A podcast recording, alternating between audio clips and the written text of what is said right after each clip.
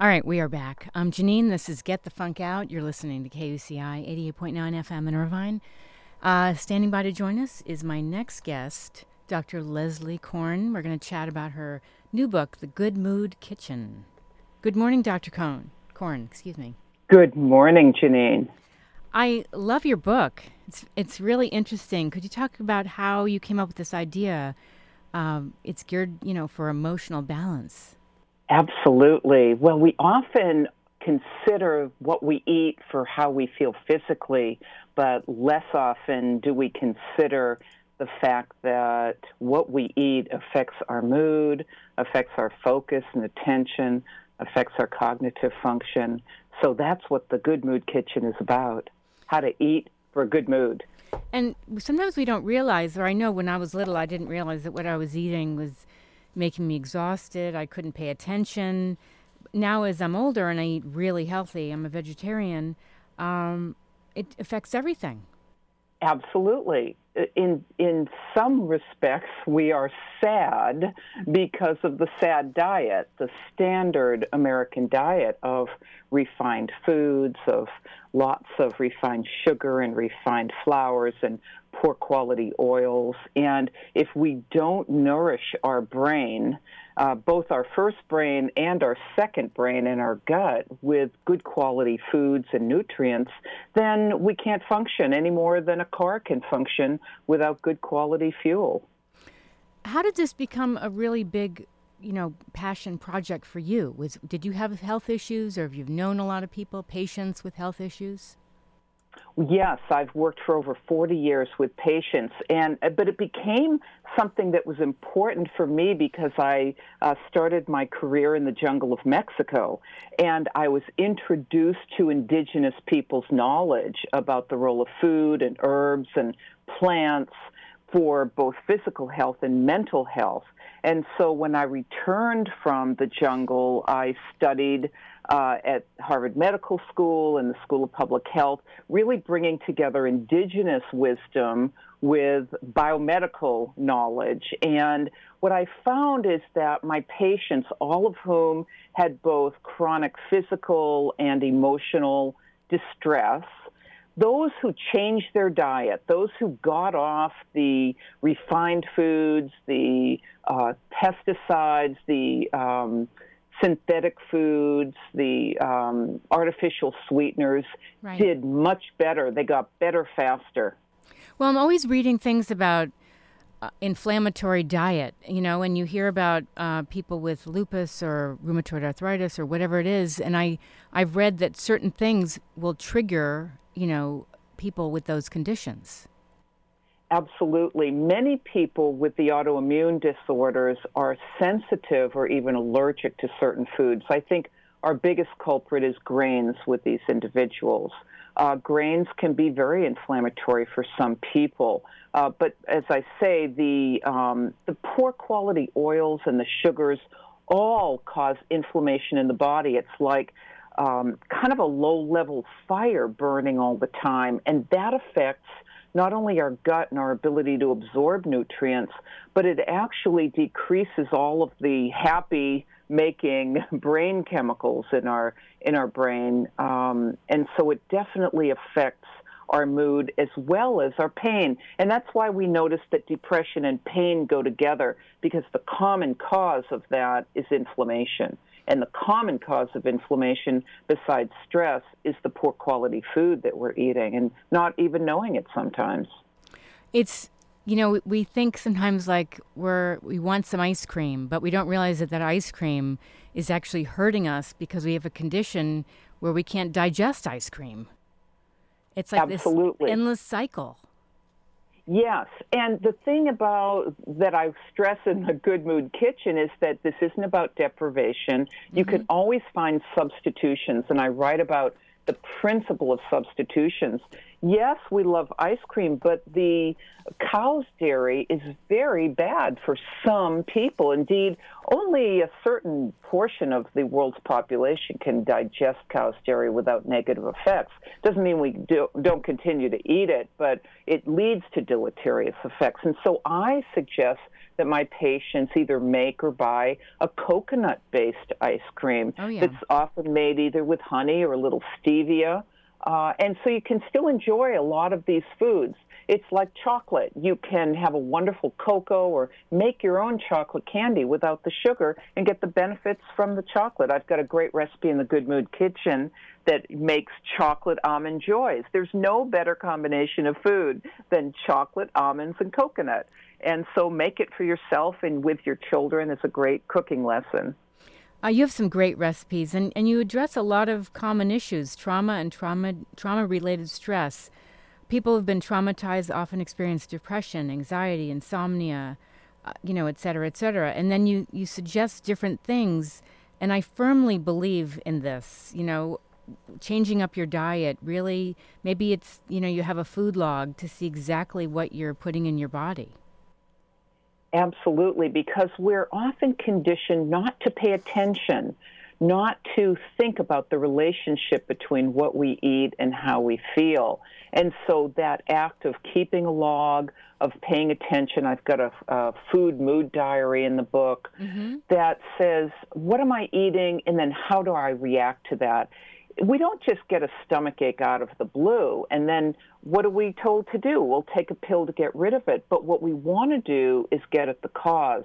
What's causing that stomach ache? Many people who are depressed are actually sensitive to gluten and sensitive to cow's dairy. And so I teach people ways to eliminate that or provide some laboratory tests that people can use to test that out. I actually, the real key go, is staying in touch with yourself. I, yeah. I agree. You have to pay attention to certain things, you know, triggers. I when I was little, I um, I didn't know this, but I was allergic to eggs and cow's milk and a bunch of other things. I had eczema, a lot of anxiety, and as I'm, you know, I've gotten older, I figured out, you know what, I think I'm gonna, not going to have dairy and I'm not going to have gluten, and it's not a big deal. There are so many other things I eat. Yes, and you get the benefits from that. You're absolutely right that there's a very profound connection between cow's dairy and skin problems and depression mm-hmm. and anxiety. And one of the things we know now is that not only do we have our first brain in our skull, but we also have the second brain in our gut. And the second brain in our gut communicates with the first brain. And a lot of our anti anxiety and our relaxation chemicals are actually made in the gut and cow's dairy can interfere with that. And so that's one of the first suggestions I make to people who may have skin problems, acne, or eczema is get off that cow's dairy and find some alternatives to that. I love um, you have a section how to stop the sugar addiction. You know, we don't realize sometimes we're ingest- ingesting sugar all day long, and it's so addictive. Could you talk about that a little bit? It is. And part of it is becoming aware of what we're addicted to and recognizing that foods are drugs. Mm-hmm. And so let's understand that food is a drug and food is medicine. Let's be conscious about how we're self medicating. We want to alter our consciousness, and we need to in our modern life, but let's do it consciously by using foods that are healthy. One of the ways that I get people off of sugar addiction is, uh, is by, for example, making that healthy chocolate almond joy recipe or making a chocolate coconut mocha smoothie. Mm-hmm. Because oftentimes when we crave sugar, what we really need is a little bit more fat and protein. And we're just coming out of this myth of fat is being bad for you. Oh, yeah. Fat is making you fat. It's absolutely not true. And so we've gone more towards the sugary foods. And so if you notice that you're craving sugar, say to yourself, you know, it's not sugar my brain needs, it needs some more fat. And make a delicious smoothie that will boost your consciousness, give you energy and focus, and satisfy you. The other really great food for coming off a sugar addiction is sweet potato. It's naturally sweet, yeah. and I have people make sweet potatoes throw on a little bit of raw butter and uh, sea salt, and that's deeply satisfying. I don't know if you heard me laugh, but that is my favorite snack. I, I eat them almost every day, and now my kids are into them. They're delicious. They're so well, good. Well, yes. And you know, people in Okinawa live to 110 because they eat sweet potatoes every day. Oh, that is so, so keep funny. it up. I, just something about it, especially I have a very sensitive stomach, that if I just need a quick fix, something, um, you know, it, I just, I actually have them with me right here in the station because I love eating them. uh, That's when they're loaded with great nutrients. They are. And the neat thing about it is people will often say to me, but I don't have time to cook or I don't know how to cook. But with a sweet potato, for example, you can bake up a half a dozen sweet potatoes on a Sunday. You can have one hot. You can store them in the fridge. You can slice them and add a little bit of butter and balsamic to heat it up. You can make a uh, kind of a uh, mix it with some eggs and some cream and make a dessert out of it.